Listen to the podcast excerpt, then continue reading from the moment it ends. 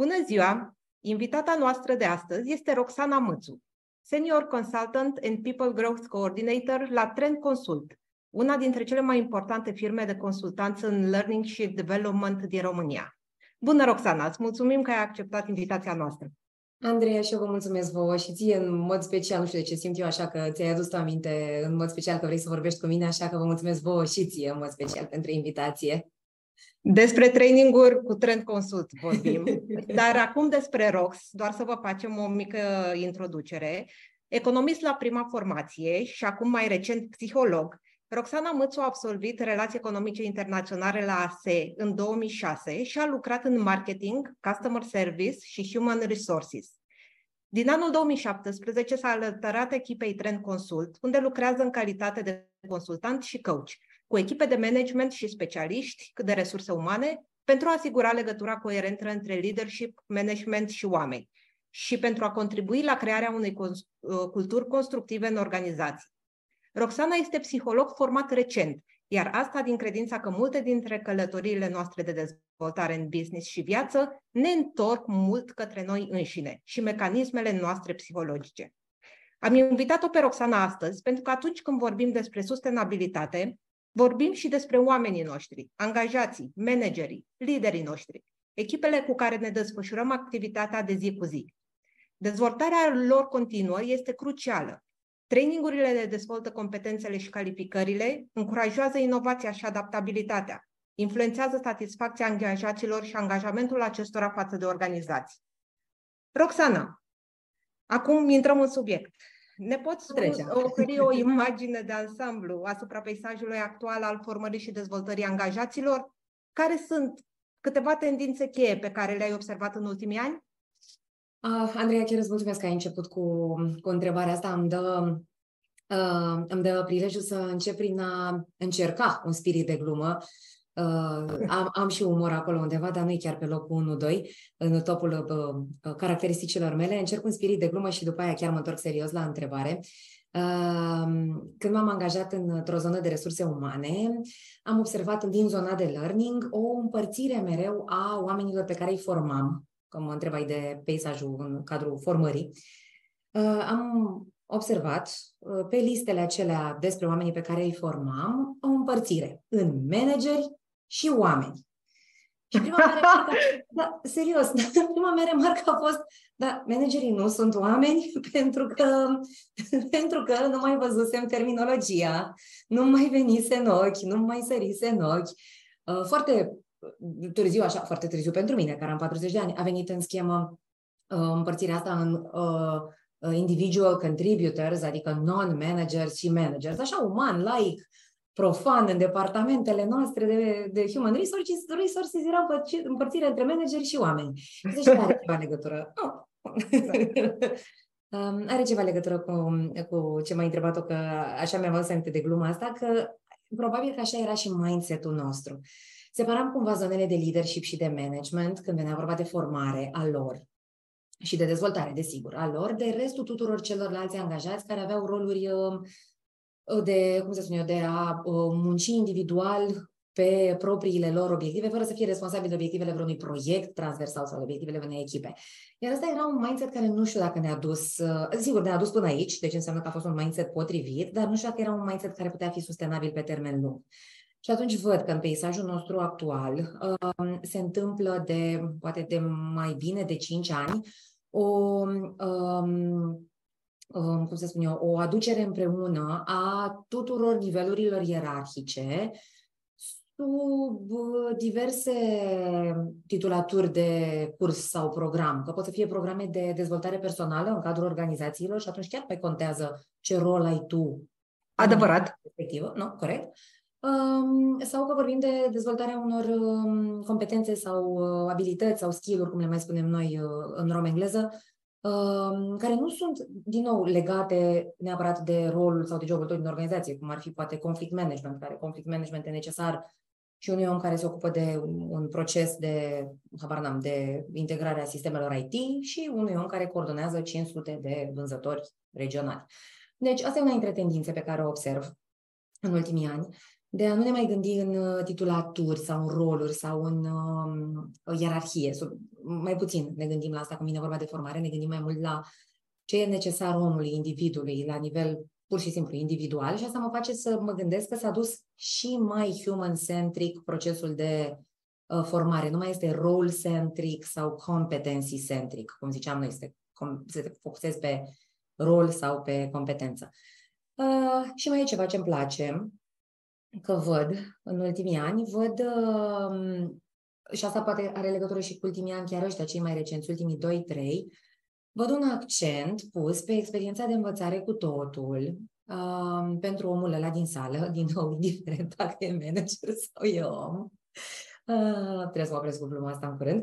Uh, în sensul în care, înainte, ne interesa, desigur, spațiul în care se întâmpla trainingul, ne interesa ora de la care se întâmpla trainingul, ne interesau și înainte de, poate, anii ăștia pandemici, lucrurile astea. Dar acum parcă văd că peisajul este și mai centrat pe experiența omului care intră în sală să intre totuși la o oră potrivită, nu doar organizației ca program, să intre la o oră potrivită și pentru procesul lui de învățare. Să petreacă un timp rezonabil pentru el ca om într-un proces de învățare. Să aibă apă, mâncare, nu doar ca să fie frumos, ci ca să-i fie sănătos. Și asta e cu totul. Să, să se poată concentra, da să da. sugă toate beneficiile da. acelor momente, acelor da. minute, acelor ore. Da. De acord. Da. Da. da. Acum că vorbeai de pandemie, Rox, hmm. cum și-au adaptat organizațiile strategiile de formare ca răspuns la pandemie? Și dacă există tendințe emergente de formare post-pandemică? Um, acum, din punctul de vedere al furnizorilor de learning, că am totuși uh, și beneficiul ăsta de a vedea din postura organizației noastre ca furnizor, um, pot să spun că organizațiile sunt mult mai flexibile la învățare de tip modular sau învățare de tip mixt sau învățare de tip micro. Um, dacă înainte aspectele organizatorice, scoaterea oamenilor din producție, delogarea lor în cazul în care era vorba de delogare, de deplasarea lor în cazul în care era vorba de deplasare fizică prin țară sau prin, din afara țării sau uh-huh um, erau uh, impedimente, erau impedimente. Um, po- povestea asta, povestea celor doi ani de pandemie, care ne-a arătat că se poate face învățare și altfel, și nu doar că se poate face învățare și altfel, există beneficii reale în a face micro-învățare sau învățare modulară. Uh, a căpătat, ne-a dat tracțiune și nouă ca furnizori și a căpătat, a găsit teren super fertil în cadrul departamentelor care organizau trainingurile în cadrul companiilor, uh, să facem așa. Deci ăsta este un uh, trend pe care îl văd, de fapt, cred că am putea spune că e un trend care se și așează, care devine mainstream. Că e ok să faci training modular, oricât de imposibil ar fi din punct de vedere organizatoric, imposibil, oricât de greu ar fi din punct de vedere organizatoric, pentru că vedem beneficiile lui. Vedem că oamenii învață, de fapt, prin repetiție, prin expunere repetată la aceleași concepte, prin adăugare, prin, dez, pardon, prin dezvățare întâi și apoi adăugare de noi uh, aspecte, iar toate astea necesită timp. Două zile la predeal sau două zile într-un hotel din Iași sau din Cluj sau din Timișoara nu sunt mereu cea mai bună soluție. Iar asta mă bucur, asta îl văd uh, uh, un lucru bun, tracționat pe yeah. modular. Mm-hmm. Este, din experiența mea personală, sunt uh, lucruri pozitive și pe o parte și pe alta. De multe ori prefer să fii în sală prin simplu fapt că nu mai ai posibilitatea să tragi cu ochiul la un mail care îți vine uh-huh. sau la mhm. telefonul care ți-a bipăit, care, uh-huh. și mhm. poți să te concentrezi 100% pe ceea ce faci acolo. Pe de altă parte, în activitatea destul de accelerată din viețile noastre, Uh, multe companii am văzut că preferă aceste module și de două ore, și de două ore și jumătate, nu nici măcar de patru ore câteodată. Uh-huh. Și pentru că discutăm de acest aspect, având în vedere că munca la distanță și colaborarea virtuală devin din ce în ce mai răspândite, care sunt unele abordări inovatoare ale formării virtuale pe care organizațiile le adoptă? Dacă ai alte amănunte pe acest... Um, Aici îmi place. Urmăresc, aș spune chiar cu jind, urmăresc cu jind câteva organizații din România. Mă, mă feresc de a da nume că mă gândesc totuși că nu știu dacă e în regulă. Cel mai bine, cel mai bine. E Dar le caută oamenii pe LinkedIn și pe Facebook dacă sunt curioși uh, care sunt organizațiile alea. Sunt din domeniile servicii, din domenii de energie. Mă uit cu jind la organizațiile astea și zic imediat de ce și cu jind că își permit, uh, nu ca bani, își permit așa cu totul ca mindset și cultură, să împingă învățarea de tip uh, virtual reality sau augmented reality, care tot cu echipamente din zona de VR se întâmplă. Uh, și îmi place chestia asta, îmi place că trecem de din nou, trecem de o limitare, că e prea scump să învățăm așa, e prea scump să ne educăm așa, e prea scump să nu ne educăm așa, e prea scump să nu învățăm așa.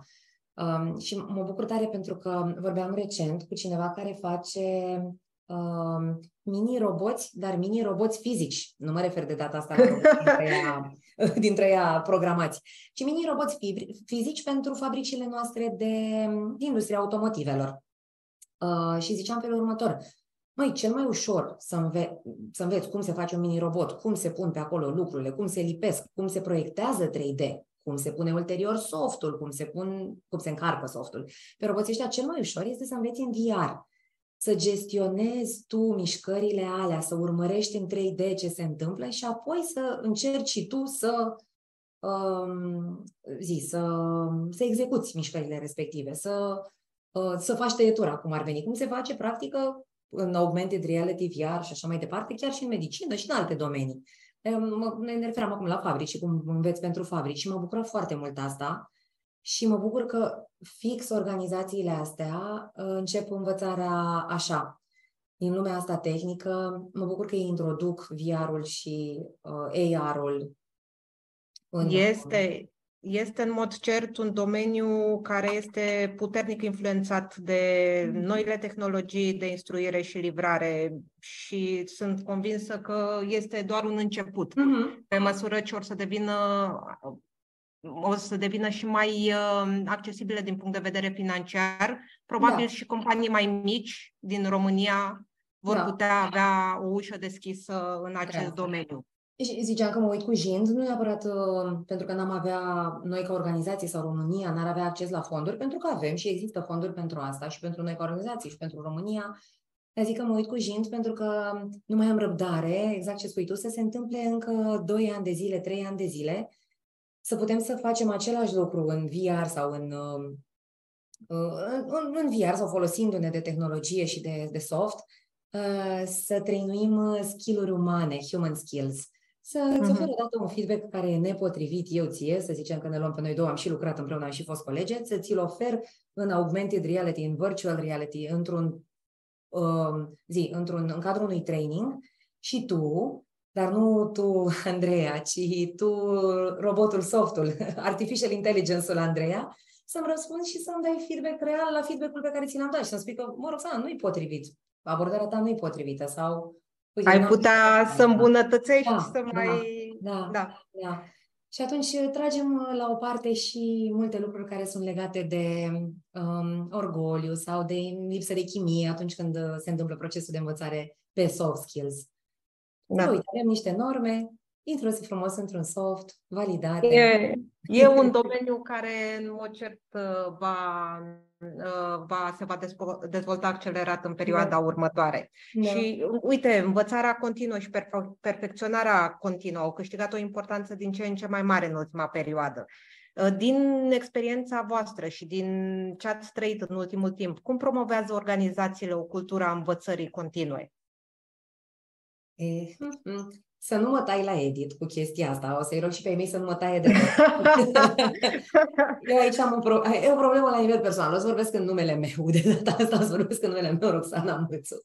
Um, aici uh, simt, e și o opinie și cred uh, că nu suntem încă acolo unde am putea să fim.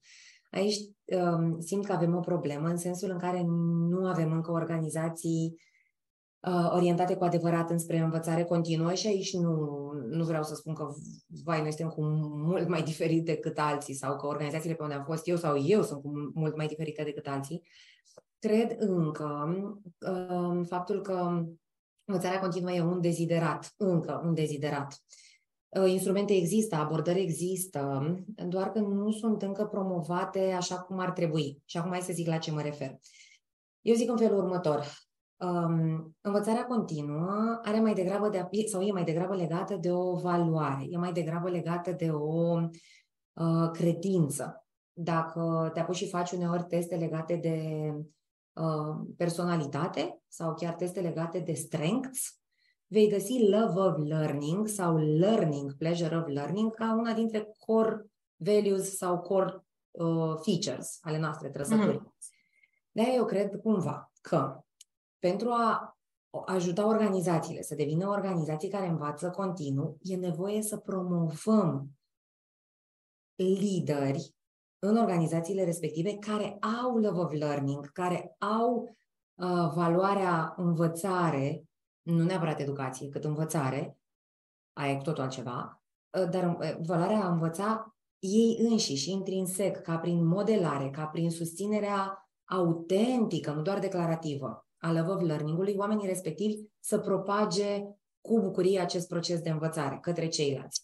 Da, cred că mi-ai uh, citit, uh, cred că mi-ai citit un pic gândurile pentru că următorul punct pe care vroiam să-l atingem este exact acesta. Cât de mult contează liderii organizațiilor și abordarea pe care ei o au față de această perfecționare a oamenilor lor uh, și a echipelor lor și cum își pregătesc organizațiile liderii pentru aceste provocări, care trebuie să recunoaștem, nu sunt uh, ușoare, sunt continue, mm-hmm. au, um, au, sunt atât de variate, dar din experiența mea și din tot ce am putut să văd, cel mai uh, de succes programe de formare sunt cele în care liderii au fost direct implicați da. și pe care ei, în care liderii au fost efectiv în sală.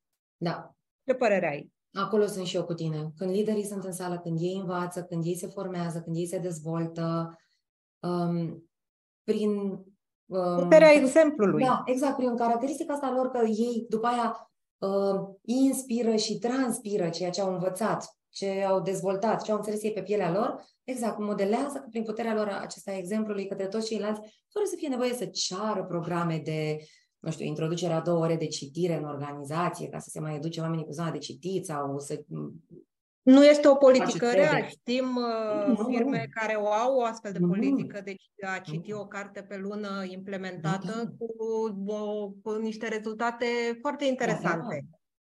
Da, da. Uh, dar da, da, da, înțeleg ce vrei să spui. Și dacă ne gândim, mă gândeam, dacă ne gândim oare la aceeași organizație, acolo liderii în sine citesc și iubesc cititul. Da. Nu sunt lideri care nu citesc și le-au spus altora să citească. Ei, dacă ne gândim la fix acei lideri, sunt oameni care în toate interviurile lor vorbesc despre ce au citit și ce au aplicat.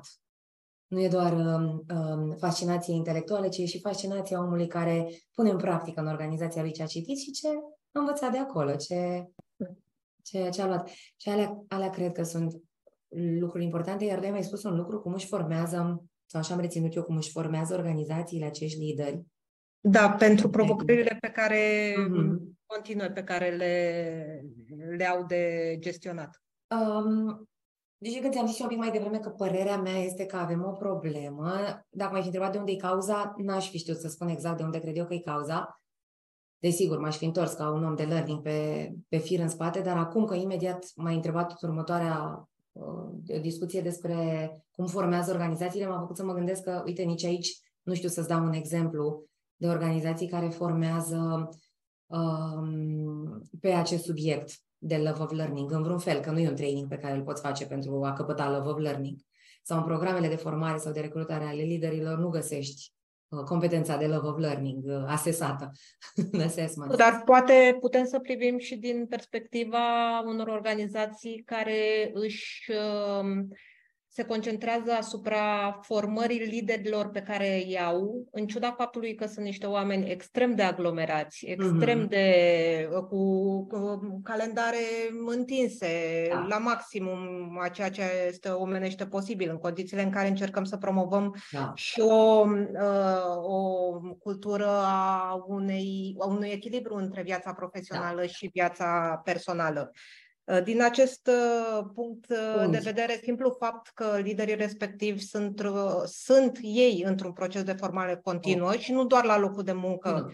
ci și prin programe special construite pentru ei, Cred da. că este un aspect pe care probabil organizațiile mm, trebuie să-l aibă în vedere. Da.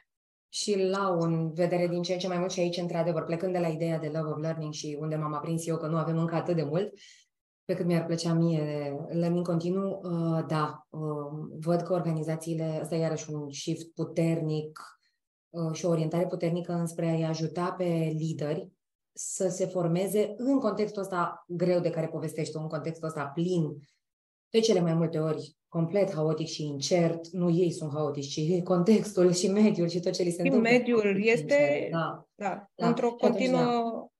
Da. Ce am văzut aici că funcționează și asta ne-a bucurat și pe noi, uh, din nou, dincolo de abordarea de tip uh, uh, pastilă sau modulară, cum vorbeam noi, um, ce am mai văzut că, formea, că, că ajută este uh, introducerea liderilor într-un uh, uh, într-un mediu, într-un cadru, într-un context în care ei să se simtă safe, să se dezvolte de acele aspecte de leadership pe care le-au ei de dezvoltat. Mai pe românește, așa, în anii noștri, să fie parte of a community, cum spunem rom engleză, da. să fie dintr-o comunitate a lor, a liderilor, care și înțeleg uh, greutățile. Provocările. Provocările unii altora și așa mai departe. Și asta ne-a, ne-a bucurat și pe noi că se întâmplă, se întâmplă și cu noi, se întâmplă și cu alții. Uh, atunci când suntem parte din comunități, să învățăm, să transferăm lucruri, să învățăm ce fac alți lideri, să învățăm din greșelile lor. Și am mai văzut în programele de formare pentru lideri uh, ceva ce poate acum câțiva ani nu vedeam atât de, de clar, o fi existat, dar nu vedeam eu atât de clar, dincolo de coaching, mentorat. Deci, dincolo de coachingul pe care liderii îl primesc și pe care îl cer și pe care organizațiile îl oferă sub formă de traseu, de parcurs de formare, deci dincolo de coaching, dincolo de comunități, dincolo de traininguri, mentorat. Accesul liderilor la o piață largă de oameni pe care îi admiră, la o gamă largă, de fapt nu piață, la o gamă largă de oameni pe care îi admiră și disponibilitatea organizației prin, nu știu, HR, alți manageri, habar n-am, prin cine, disponibilitatea organizației să-i aducă acelui lider aproape, să-i caute și un mentor potrivit. Exact, exact, un mentor da. potrivit pentru el. Iar asta contează. Din da, sună, sună extraordinar de bine pentru că, până la urmă, în orice moment al formării noastre, putem să avem un mentor.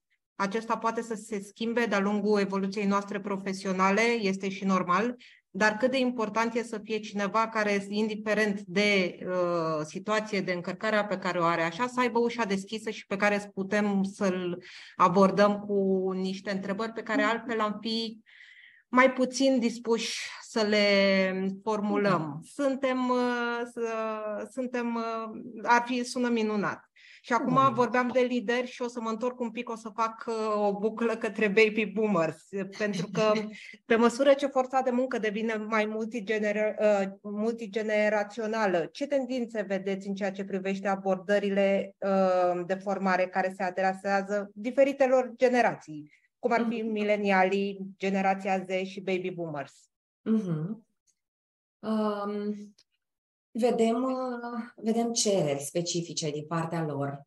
A, probabil astea le-am văzut mereu, doar că, exact cum spui și tu, nu erau atât de multe generații prezente deodată în piața. E un peisaj foarte, foarte acum, variat. Da, acum e chiar un peisaj foarte variat. Și văzând cerințele din partea lor, probabil că acum se, se nasc, de fapt, tendințele de cum vom face learning uh, Uh, cu adevărat în următorii 2, 3, 4 ani, cum vom face programele de formare.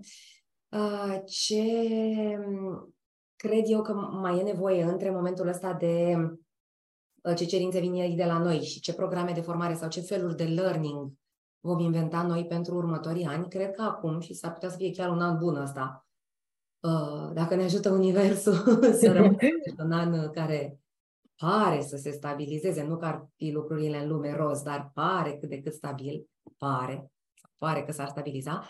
Um, e un moment bun de un pit stop de respiro, nu foarte lung, dar fix ca în Formula 1, un pit, pit stop, uh, să ne aducem aminte că învățarea are useri.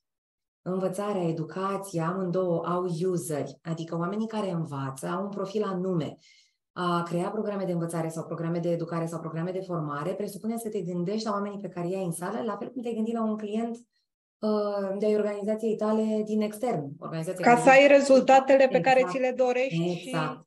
Da. Exact.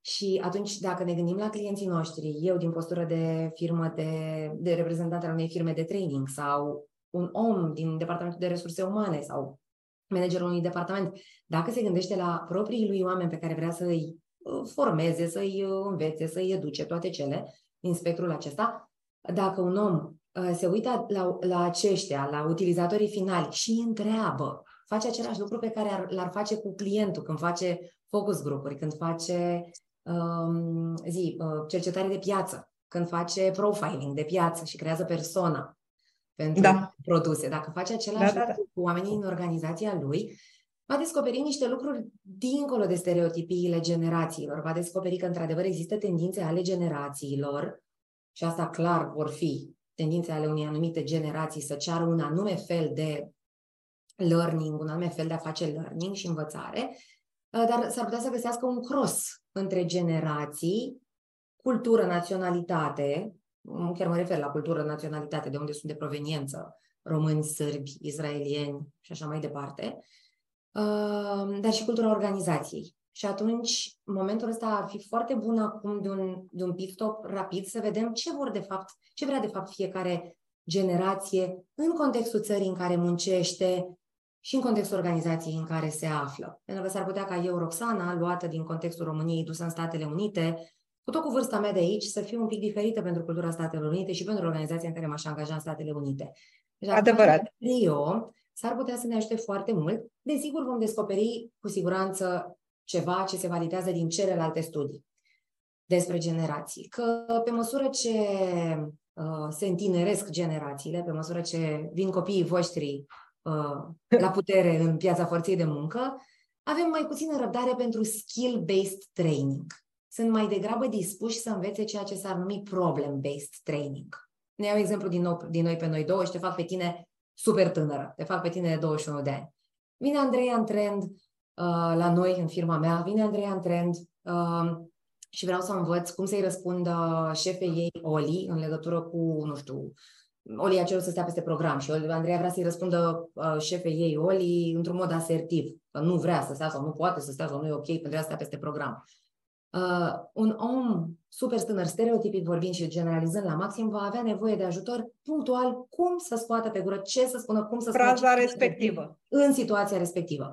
Nu să aibă răbdare să-i fac skill-based training de comunicare asertivă, cum te-am invitat pe tine să faci. Andreea, tu, du-te tu în training, învață tot trainingul de trei zile, treci prin experiența de, a, de a-ți face tu traducerea singură și când vine momentul crucial, când Roxana uită să-ți dea un răspuns pe e-mail, tu atunci fii asertivă și tradu asertivitatea în Roxana, ai uitat să-mi dai ceea ce mi-ai promis că îmi dai. Nu merge acest skill-based pentru o generație care are totul super instant. Dacă caută ei pe Instagram sau pe TikTok sau unde caută ei, cum îi spun lui șef mea că nu pot stau peste program, se găsește invariabil cineva care îi dă varianta super simplă în 60 de secunde, asertivă, de cum îi spune lui că nu poate să stea peste program. And that's great. Nu cred că e o știre. Este, este. Din multe puncte de vedere, doar timpul pe care îl economisim da, da. aici este important și timpul este da. important. Da. Și frumoasă, frumoasă paralelă și, într-adevăr, generațiile care vin, care sunt acum, intră acum în piața muncii, vor contura un nou mhm. peisaj uh-huh. al nevoilor trainingurilor uh-huh. din mhm. perioada următoare. Uh-huh. Și Așa ajung la ultima întrebare pe care o am pentru tine, Rox, mm. pentru că durabilitatea și considerentele de mediu, de exemplu, că discutăm de sustenabilitate, uh-huh. câștigă importanță. Uh, vreau să te întreb cum simți că încorporează organizațiile principiile sustenabilității în programele lor de formare și dacă există provocări specifice sau bune practici de luat în considerare aici. Um, Văd lucruri și deja mi-au venit niște lucruri în minte acum. Vreau totuși să fac o mică clarificare cu tine, poate și pentru ascultătorii noștri. Eu prin sustenabilitate înțeleg aproape de, cum să spun, aproape de dicționarul lui Sustainability în Corporate, tot ceea ce are legătură cu, cu mediul, cu capacitatea noastră de a fi prietenoși în mediul și uh, zi și tot ce înseamnă înconjurarea noastră. La asta vă gândiți și voi, nu? La asta deja Eu, la sustenabilitate, mă gândesc la tot ce înseamnă, uh, tot ce intră sub marea uh, umbrelă ESG, Environment, Social and Governance. Okay. Și la social vorbim uh-huh. și de oameni. Că ok. Ok. Că mă gândeam um, că am într-adevăr gânduri și exemple despre asta din ambele, adică și din environmental, dar și din social, unde sunt e mult mai aproape de oameni. Um, și probabil, de probabil, cu siguranță de acolo s-au rupt și programele de inclusion și de acolo vin și programele care um, uh, se uită la ce înseamnă human inclusion altogether. Um, zic întâi primele care vin în mintea noastră cel mai uh, clasic, cele de sustenabilitate pe care le asociem cu mediul. Mă bucur că organizațiile găsesc uh, puterea, prin reprezentanților, puterea și răbdarea, să nu mai folosim atât de mult uh, uh, print și physical uh, learning. Physical însemnând neapărat echipament fizic care să vină cu tine, să stea în sală, să faci pe echipamentul respectiv ceva. Noi, cei din zona de soft skills, suntem mici copii când vine vorba de asta, dar în hard skills, de exemplu, când trăinuiești procese, când trăinuiești uh, producție, acolo se folosește hârtie, se folosesc echipamente de astea de tip uh, uh dummy, uh, mini-mostre, în neștire, în prostie, iar toate lucrurile astea deșeu, de, deșeuri, de fapt. E, văd că din ce în ce mai multă lume folosește filmări, ce vreau mai devreme, imersarea în, uh, în, în VR, uh, telefoane, tablete, totul pentru a trece peste bucata asta de, uh, zi, de, de folosire efectivă. Și asta este punerea în practică a sustenabilității, inclusiv gândirea la unde susținem workshop-urile, unde susținem trainingurile sau unde facem formarea oamenilor, să fie un spațiu care să fie sustenabil, să fie un, care el în sine e sustenabil în, în planeta asta și se poartă discuții despre asta. Deci se și face, se și poartă discuții. Cronologic sunt convinsă că a pornit întâi cu purtatul discuțiilor, că e bine să reciclăm și ulterior s-a făcut asta. Dar, uh, uite, cu mândrie pot să spun că și noi, după atâția ani în care am folosit sticle de plastic și tu ne-ai găsit pe noi acum niște ani folosind sticle de plastic, deși e mult mai greu să speli pahare și să speli uh, carafe de sticlă, e mult mai riscant că ți se spar peste peste zi, am hotărât să trecem la asta și așa și toate organizațiile. Este foarte bine, e, dacă mă întreb pe mine, o evoluție normală. Noi la Philip mm. Company avem și un mm. aparat de compost, adică la noi se reciclează inclusiv uh, resturile umede, ceea ce este absolut senzațional. Așa. Uh, foarte, Rox, îți mulțumim foarte mult pentru timpul acordat și pentru toate și lucrurile mie. utile pe care ni le-ai povestit astăzi. Mm-hmm. Dezvoltarea echipei noastre la Philip Company pe toate palierele rămâne un element uh, de o importanță crucială pentru noi, așa că ținem aproape și să sper că mai facem câțiva pași pe acest drum împreună. A fost o plăcere să te avem invitată la podcastul nostru Making a Contribution. Îți mulțumesc frumos și eu mă bucur tare să fi fost aici și sunt subiecte despre care nu vorbesc pe cât de des mi-ar plăcea, așa că îți mulțumesc. Le urăm ascultătorilor noștri o zi minunată, la revedere și numai bine! La revedere!